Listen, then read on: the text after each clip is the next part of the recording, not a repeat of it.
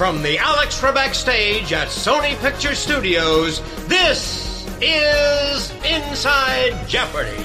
Oh, 2023 has really now started. Now I've heard Johnny Gilbert with his axe uh, taking us into the year, and this episode of Inside Jeopardy, your exclusive and official podcast destination for all things happening in the world of Jeopardy, and we're going to talk about a lot of those today. I'm Michael Davies. I'm joined today by producer Sarah Foss. Hello, Michael. Welcome back. We missed you here at the pod. Thank you. I've been away. I took perhaps the longest vacation of my career. I think I took two weeks off. Um, nobody's mentioned my suntan. I've come here straight from the tennis courts. I'm in my shorts and You my are very t-shirt. Thank golden. you. Yes, Thank you you. I appreciate it. For those who Um, can't see what I can see. Yes. yeah. Golden tan going Uh, on. and I know I haven't been on the podcast much in the uh, last month and a half. I was covering the World Cup in my other pod life, the Men in Blazers show. Um, I really do appreciate the in the Venn diagram of uh, fans of both pods is the people. I've got a special shout out to the GFOPs, the uh, Men in Blazers pod fans who turned up to our various Men in Blazers live events all over the country. Um, and there were at least three or four at every event wearing their Jeopardy gear, saying that they were fans of both Inside Jeopardy and Men in Blazers. I really appreciated that. I even had the chance to see one of your shows in Seattle. You did. You came to one of the live shows. Yeah. yeah, I learned. I learned a lot. Yeah, it's a very it's a it's a very different world. I think I I play a slightly different role on the Men in Blazers podcast. You are no Roger. I am no Roger. Which I mean I mean very much as a compliment in I this sense. I understand it, and I think it only took five minutes before I had a beer spilled on me too. So it's a ruckus Yeah. crowd there. Yeah, that is. the Men in Blazers crowd. There is a little bit more alcohol involved. How was your break? I know you went uh, with your family to uh, Palm Desert. I got your amazing holiday card, which was just a perhaps uh, you might win an Emmy for your holiday card. Yeah, I don't think there's a category for that, but a lot of work and effort goes into it uh, every year, and I, I appreciate that. You know, we did kind of let's pull back the curtain a bit. We may have recorded the episodes over the holiday break for the podcast before the holidays Whoa, actually happened. okay. I just you were That's gone. so inside Jeopardy. Buzzy was going to head to Brazil. I was going to head Yeah. to Palm Desert, but nonetheless, this is the first time we've actually been here in the new year. Buzzy will be back with us next week. He is still in Brazil, but it was nice to have that family time. Not that we don't all love Jeopardy, but it's nice to take a little break once in a while. I found myself binging another quiz show over Really? the holidays. Yeah, a British quiz show, and I've watched a little bit in the past, but I became properly addicted to Only Connect. Oh, yeah. A, and I know many of our uh, Exactly. Our fans, many of listeners know our, exactly what uh, you're Jeopardy talking fans, about. but I I spent a lot of time trying to figure out could Only Connect ever work in the United States of America? or is it too British? I'm very interested to know. Uh, I'm sure that the Jeopardy Reddit will light up with that kind of stuff because I'm inclined to like oh, give it a go. I don't own it. I believe the BBC own it. BBC have their own very fine production company. They don't need us to do anything. But I'm just interested in uh, what people think of Only Connect because I became addicted to it over the holidays. All right, I was just catching up on White Lotus, but Oh. I but I love that you were doing your research on other uh, quiz shows. I like it. Okay, I am so happy to be back. As this is our first podcast in 2023, they're actually recording. I feel a responsibility to give some of my resolutions and revelations for 2023. None of this is the news that's going to break over the next uh, few days, but I think it will give you a good sense and certainly give some meat for those sort of Jeopardy carnivores who want to feed off every piece of information, including the Sun newspaper uh, in the Ah, the United Sun. States. These are the resolutions I spent a lot of time thinking about over the holiday break and uh, also working on. And one of the things that I really had some time to do over the break is to really analyze what's going on with our ratings and particularly on the performance of the the the not the new postseason, but sort of Jeopardy postseason 2.0, what we did uh, with Second Chance and Tournament of Champions. And it's pretty clear that the postseason really worked. And it really worked, I think, for a lot of reasons. Extraordinary players, extraordinary gameplay. And I really, you know, hats off to the fans of Jeopardy who really engaged with us on social media. You know, just I felt really like we were watching it along with our audience, in especially in those final uh, first to three, that that that best of seven series with Amy and Sam and Andrew right at the end. And my first resolution is that we are going to expand the postseason next year. We had this sort of slightly weird thing where we, we kicked off the regular season for Right. five weeks. Of then we went into shows, right. postseason, and then we came back and uh, went back into regular season again. I think what we're going to do next season, we're going to kick off the season with the postseason for last season, and then go into regular season thereafter. I think it'll work better. I think we've already got some great ideas on how we're going to so expand excited. the postseason and how we're going to build it. But I think the postseason really deserves it. I want to make clear, though, we do understand the value of new players getting the opportunity to get on the Alex Trebek stage and getting opportunities to go and play. And there will be so many opportunities.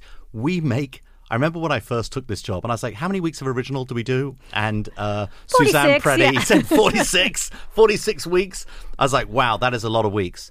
We could expand the postseason. You know, we could, you know, expand it to nine weeks, 10 weeks, 11 weeks, whatever we decide, eight weeks, there would be plenty of weeks for regular gameplay still. But I think we're going to expand the postseason. I think it's going to be a really important thing. And it may mean that we have less of some of the more traditional tournaments that we've had in the past because we are hearing our fans and our players say they want more chances for people to have that first time opportunity. And some of our tournaments in the past haven't allowed for necessarily a spot in the TOC. So this might be a way to have that balance. Yeah, look, and I love, you know, Professors was one of my first tournaments here, and I love Professors. But to me, our very best Professors, you tell me that Sam couldn't have competed on the regular show, he would have done brilliantly. And I think we also have now, you know, we're seeing Celebrity, which used to be a syndication tournament. Now, not very often, but it was in but syndication. Celebrity yeah. now is a, I believe, a primetime fixture based on that show's performance. So I believe we can take some of these other specials and maybe do them like college and maybe do them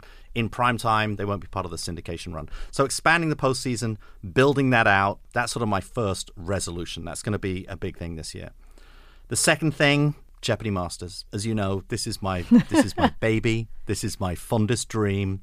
This was my big, you know, realization when I came into the job. And of course, the timing, you know, you know, was so fortunate with the, you know, right at the back end of Matt and the advent of Amy, the coming of Mattea, like all of these, you know, amazing players that we had.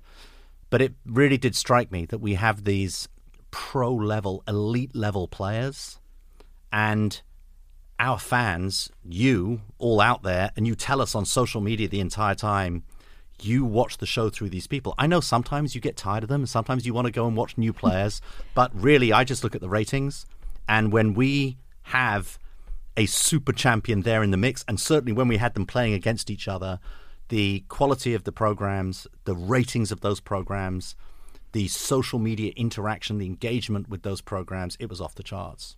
Sometimes you're just tuning in because you want them to lose, let's be honest. But Yeah. you're still tuning in to see if that's the day that that super champion may be taken down. So we're going to make Jeopardy Masters happen. You heard it here. 2023, Michael Davies is going to make Masters happen. Yeah, this um, we're far enough along. I should I would say that that isn't an insane resolution for me to make, but we're going to make Masters happen. That is going to be real. And therefore, what I've been spending the time in, you and I, uh, I think pretty much 99% of our messages to each other over the break have been about if we're doing Masters for the first time, who are our Current. current masters. Who are the people who are the Jeopardy masters? I'm sure the same conversation happened a few years ago for Goat. Like who were Absolutely. who were the goats? But so who are the masters? What are going to be the the factors that go into that algorithm that will have us decide who goes and plays? I think there are some things that really do occur to me. I think that you know recency just like it is in most sports you know is a very very important thing. So i think we look at that toc i think you look at a champion like amy Schneider i think you look at some of the people who gave her a real run for her money in the in the toc and i think you think wow they rank up there. They are really good on a recency basis. I think we've got to look at consecutive games won. That is the metric you know nothing else the, the purity of having to go on that stage and win and win and win and win again. And now with the launch of jeopardata last year we suddenly have so much other data which is important you know that we're tracking constantly. You know number of clues answered correctly. We see the buzzer data which is not the only thing you know, for years, I think people thought before we published it, it was going to be the only thing that mattered. It's not the only thing that mattered, but the number of times you make an attempt on the buzzer is really important. It says so much. It does say so much, and certainly in terms of like buzzer speed, you know, without we're still trying to figure out a way of how to publish that data and how to how to make it make sense. But buzzer speed, I can tell you that a player like Mattea, not only from a point of view of competitors, they just could not believe how fast they were when they got in on the buzzer. But also, just the statistics bear it out. Uh, when you go and look at it, you almost think that they might be in uh, Michael Harris's brain uh, Right. when they're The buzzing in the whole time. Yeah, absolutely. So I think that those are all really important factors, but we are working that out. And at the point that we announce Masters, believe me, there is, you know, like everything else at Jeopardy, it doesn't just go on a whim. It isn't just like I make some proclamation from on high. There has been passionate debate about how we measure the competitors who will make that field when that is announced. And I think all of this goes to so that's my second resolution is make masters happen and get the masters right uh, and build something which is permanent. I don't want to just like do masters and do it once like goat. I want masters to be an annual event. I want that to be the pinnacle event at the top of the pyramid of all of Jeopardy. TOC is fabulous. TOC is amazing. But TOC is only for the players who competed on the Alex Trebek stage in the previous season. It is not for everybody. And I want to find a way to build a pyramid where everyone who has played Jeopardy in the last, we'll figure out the number of years, has a chance to compete again and build it. And to that is my third thing. And this is not a promise. This is the thing that I really want to explore and something I've been spending a lot of time over the holidays thinking about. Why can't we build a ranking system in Jeopardy? You know, every other sport has rankings. You know, golf, if you play golf, you have probably a USGA handicap or a Royal and Ancient handicap. Uh, if you play tennis, you know, I have a universal tennis rating, I have a USTA rating, I have all these things. We have enough data now on our players to build ratings and rankings, and I would really like to be able to rate and rank our players. And so I think everybody should have a sense. And then in the future, Sarah desperately wants to interrupt. And then in the future, I would really like to see every elite player, highly ranked player who's ever come through the Alex Trebek stage, I would like to see them have a chance to go and compete again in our pinnacle events in Masters. I was just going to say that when you talk about this ranking, people might be saying, but you have the leaderboard of legends, but that's different categories. We're not looking at just consecutive games won or money won. We want to know with this new system, like the best of the best, the all around ranking system. Yeah, and contemporary, and, and you know we, we really do have the you know the tools and the Jeopardy data that we're taking, and and some more Jeopardy data that we're working on to go and you know separate people. And I think the past players is a really important thing. I think this is the other thing that you know this is a passion project for both Sarah and I. Is to you know, and we've had tournaments in the past in Jeopardy where previous players from previous seasons have come back. Sure. And I think we're just going to try and establish something again like that, but which fits into the pyramid and allows people to go and reclaim their seat and to get into Masters at the pinnacle. And that it can be also an annual event so that again it's Yeah. it's a chance. Everyone knows Jeopardy is all about how you're playing in that moment. Yeah. And we need to know who are the very best of the best in each given year. I'm so excited about it. And Masters, I think you may have mentioned, but this is a prime time event. Like Yeah. this is going to be just like our goat, just Yeah. like our celebrity, just like our college. Like you're going to be watching this in prime time, which to Yeah. me is really exciting. Yeah, no, we're really excited to um, to to talk about this more. So, my fifth resolution is going to sound less exciting. It's going to make less news, but nevertheless, it is it is just so important for us to focus on Jeopardy this year. And we're constantly reminded when we hear from you that, you know, you had problems accessing the correct episode on a certain day or the, a show was preempted in your market, you know, for sports or for election coverage. You know, one thing we really need to do more at Jeopardy is build stronger relationships with our local stations. We have 200 television stations who, all across the country, you know, uh, a few more than 200 actually, at ABC stations in many of the major markets, but we've got some big CBS markets too, fantastic NBC stations, including one down the street in San Diego, um, some Fox affiliates that are that are superb, some independent stations in the mix, some of them in tiny little towns, in tiny little markets. Um, yes, a couple of them I worked in many yes, years ago but, in my but, early broadcast but, uh, uh, news days. These are our partners in bringing the Daily Show to you, and we need to build – much strong relationships uh, with the stations. If anybody from the stations is listening to this, or please just get in touch. We this is one of our resolutions. Just please get in touch with us. We want to we want to hear from you. We want to talk to you more. There used to be these huge events in the world of syndication. There was NATPE. I think this for the first year. NATPE is cancelled. It's not even happening this year. Promax, Promax, yeah. Promax, which has been the the big event in Vegas every year. That's not happening anymore. We need to figure a way to bring our stations together, get them all here, get them on the Alex Trebek stage and and work with them harder. Because honestly, without our stations, without our affiliates, we have no show. There's no way for you to access it. There's no way for you to watch it whatsoever. Well, in terms of our show, the one that our affiliates provide, we know there's been a lot of discussion around the hosting schedule in the new year. And so we mm. want to just kind of let you know when you can watch Mayim, when you can watch Ken in the coming months. First off, Celebrity Jeopardy is back last Thursday. It's now on Thursday nights. So that's yeah. exciting. And Mayim will be hosting that every Thursday leading up to our huge finale on February 2nd, where three celebrity finalists will be battling out for a $1 million prize donation for the charity that they are playing for. Of course, they're going to win the Celebrity Jeopardy question mark trophy and some pretty big bragging rights. So a lot at stake there. And then in the syndicated show, I like that trophy by the way. I think it's good right? looking. Yeah. yeah. Wait till you guys see it. It's pretty, uh, pretty fantastic. And one person will be holding it come February 2nd. Over on the syndicated show, Ken is going to be hosting through January yeah. and into February before Mayim then takes over to host our high school reunion tournament. That's the one where we're very excited to welcome back 27 of our teen tournament participants back from season 35 when we had so many great players.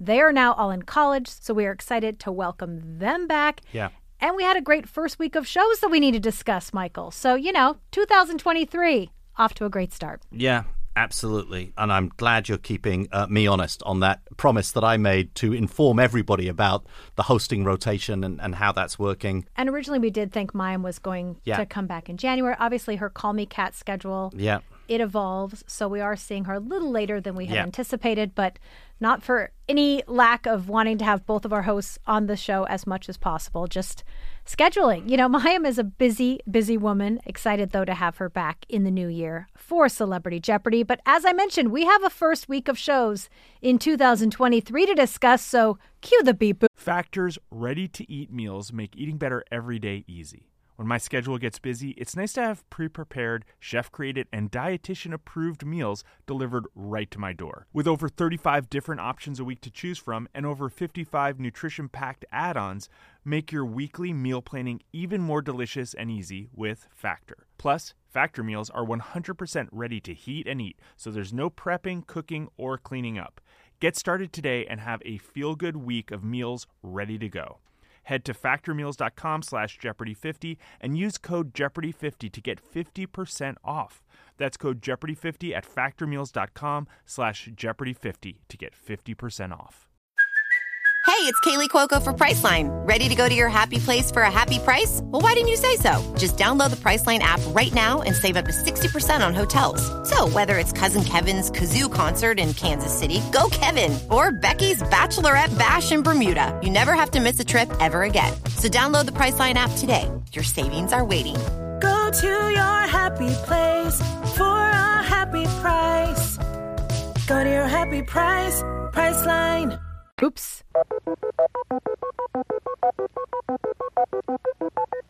All right, for our first show of 2023, Ray Lalonde was seeking his 13th win against Denise Carlin and Chris Blair. This was a great game. Now, Denise dominated the Jeopardy round with 13 correct responses and a $2,000 daily double. So she got out to an early lead of $5,000 over Ray. He was able to take back the lead in Double Jeopardy with 14 correct responses, and this was despite him missing both daily doubles. So we head into final. He has just a $100 lead over Denise. Ken couldn't believe it. He said, You were only at a $1,000 a moment ago. So, what a comeback for Ray. He wins, but boy, people on social media were talking about Denise Carlin. I have to think, Michael, she's a second chance candidate. Yeah, seems like a very good candidate for second chance on the, the 20 uh, first show of the year. responses. Yeah. You know, dominates a big champion. That was pretty incredible. One other great thing about this show was our category with author Erik Larson. Did have a chance to catch up with him when we recorded that. I want you to have a listen. Erik Larson, what is it like to be featured as a clue presenter on Jeopardy? I, it is an incredible honor because, you know, my wife and I have been Jeopardy fans for the 37 years that we've been married. What's your thought on how the contestants will perform in your category? I think they will ace it completely. When you watch Jeopardy, what are some of your favorite categories to have come up? My favorite categories are um, historical figures, places. Um, my least favorite categories are the things where you, you actually have to think. Yeah, we make you do that on Jeopardy. yeah. Is there one clue or Final Jeopardy or something that stands out to you over the years that really stumped you or that, you know, made you learn something? Anything that stands out? I'm generally stumped by Final Jeopardy, so it's all kind of a blur of stumping. Well, we're thrilled to feature you on Jeopardy and thanks for being a part of Inside Jeopardy. Pleasure is delicious.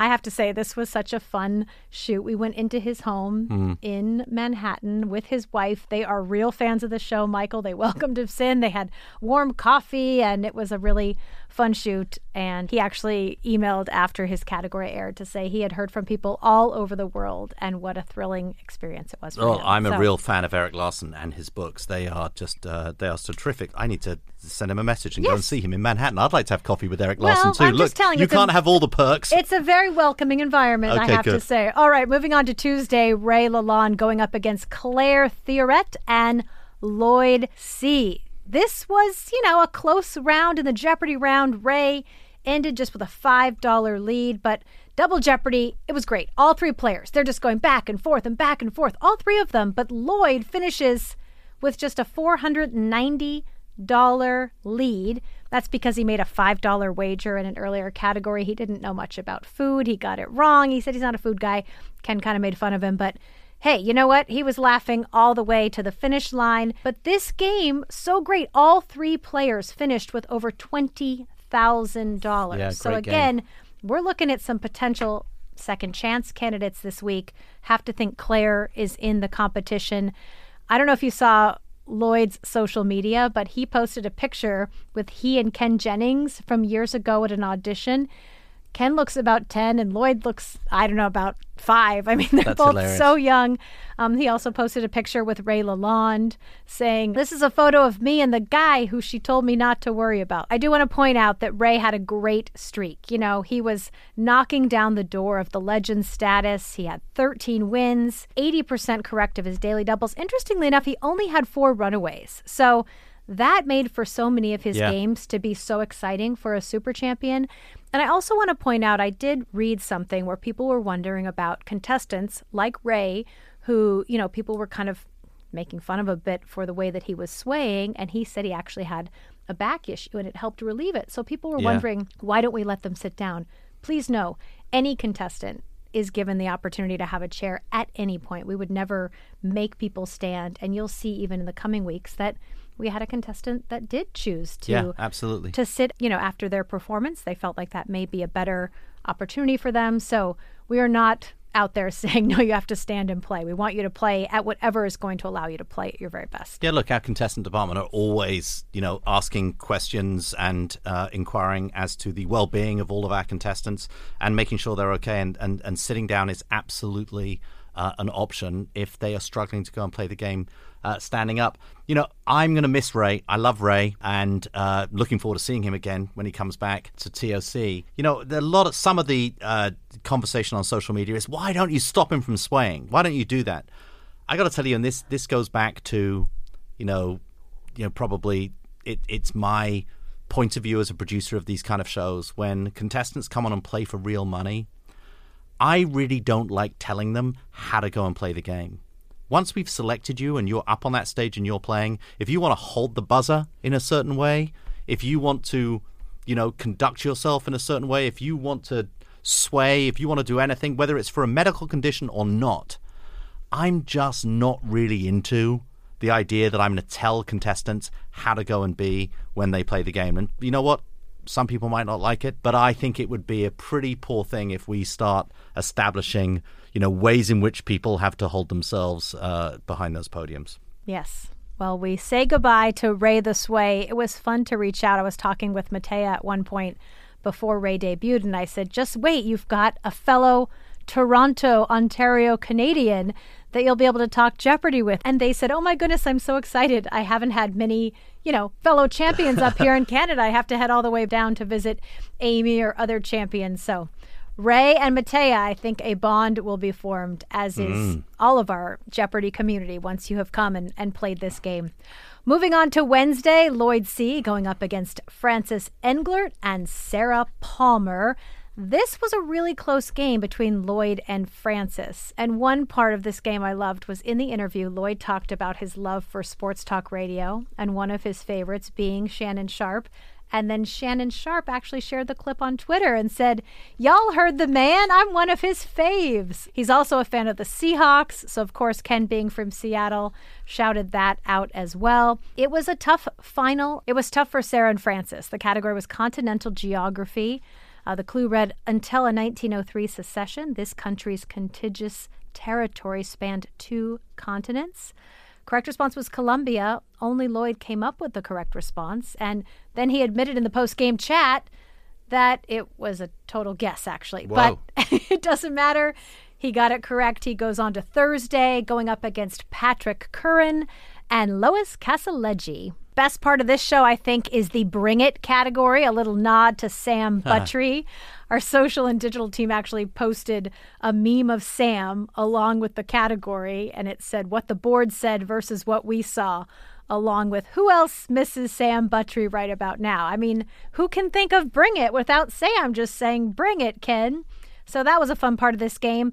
You know, it was it was one of these games. Unfortunately, not all three players made it to final. Lois was not able to play, but she actually tweeted over the weekend and said, winding up my Jeopardy week by giving thanks to you, Michael, at Embassy Davies, for instituting box scores for the game. I can feel good about 38 buzzer attempts, even though my 26% success rate sunk my chances. Wow.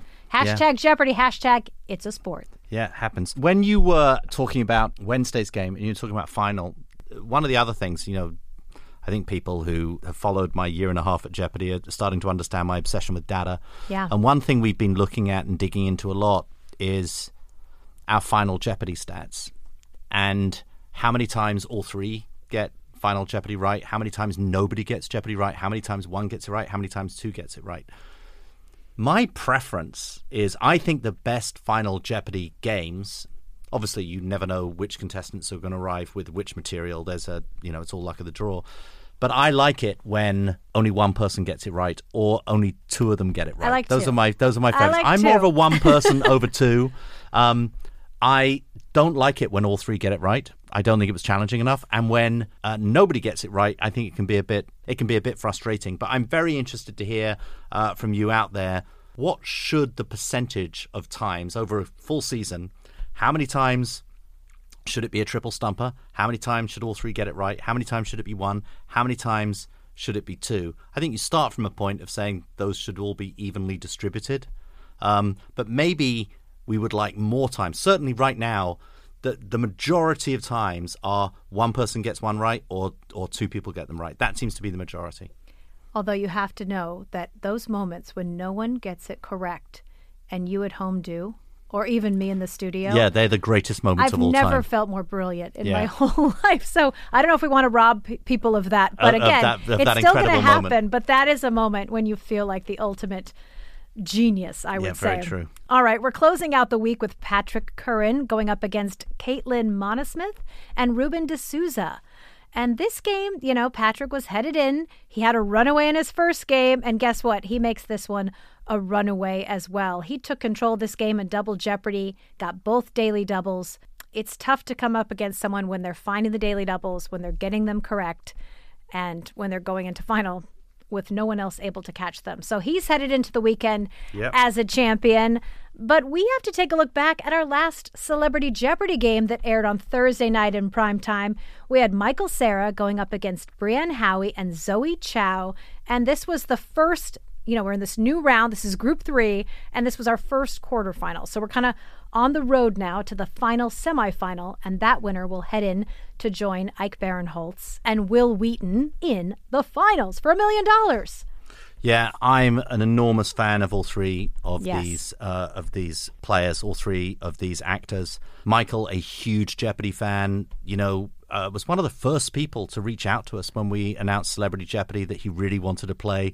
Uh, for a while, there were celebrity friends of his who were going to play Yes. against him, who he's used to watching it with every week Yes, and competing with very hard. matchups, yeah. Um, uh, Zoe Chao is an actress who I've just loved almost everything she's ever done and been in. Went to Brown, really bright person. I think it's very funny her stories about her uh, her father's reaction. Oh yes, when she he found out said, that you shouldn't do it. Yeah, that was going on the show. This Yeah. feels like the least friendly Zoe activity you could dream of. He said. Yeah, and and Brienne Howie, another you know really you know just smart player. But Michael took them on the show. Michael did really really well, and you know looking forward to seeing his next performance in the semifinals. Yeah, certainly going in having a runaway in this game, you have to think he's a strong contender for the semis, but you never know what will happen in Jeopardy. Mm-hmm. All right, well, with that, it is time to move on to our viewer Do you ever wonder how celebrities order food? Like, is Sarah Paulson a Diet Coke or a regular Coke girlie? Some peasant coke? No. Or how does Sofia Vergara order a pizza? No, nothing. No tomatoes. I cannot eat tomatoes. Tomatoes? Yes. Are you cool with mushrooms? Not really. If these are the details you need, and I know you do, I have the podcast for you. I'm Jesse Tyler Ferguson, and on my podcast, Dinners on Me, I take some notable friends of mine out to dinners in Los Angeles and New York City. Listen wherever you get your podcasts. That thing was delicious. questions.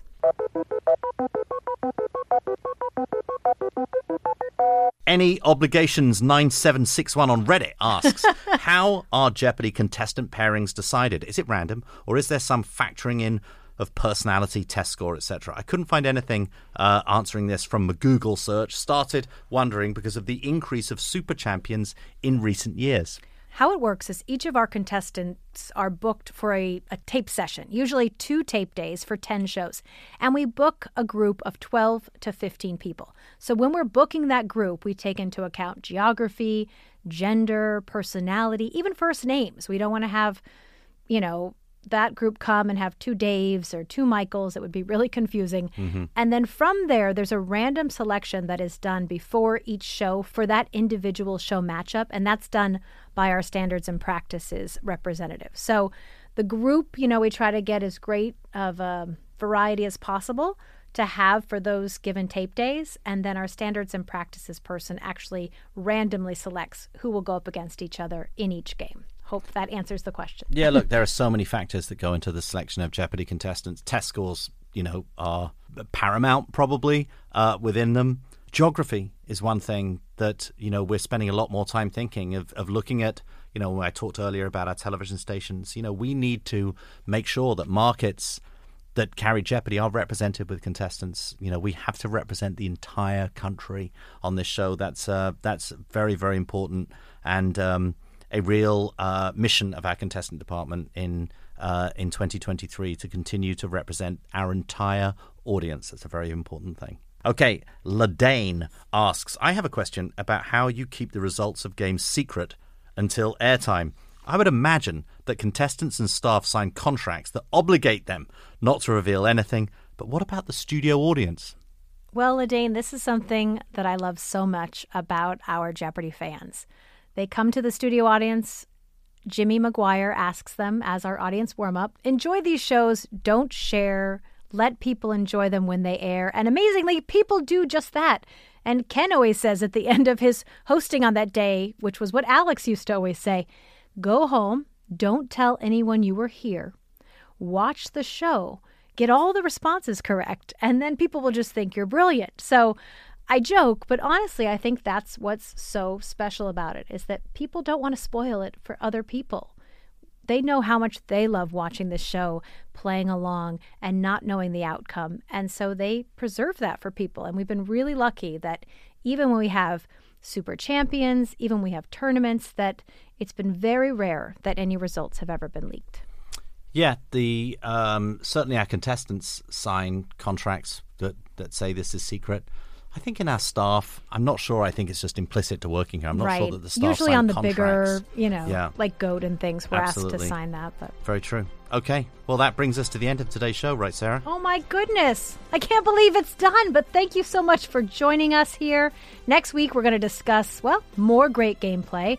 And of course, the next celebrity quarterfinal game with Patton Oswalt, Candace Parker, and Torrey DeVitto. Yeah. Uh, we may have some other news to discuss also. As always, please Ah. make sure to subscribe, rate us, leave us a comment, share across social, follow us at Jeopardy on Twitter, on Instagram, on Facebook, on YouTube, and on TikTok. We're going to see you next week. Take us out, Johnny.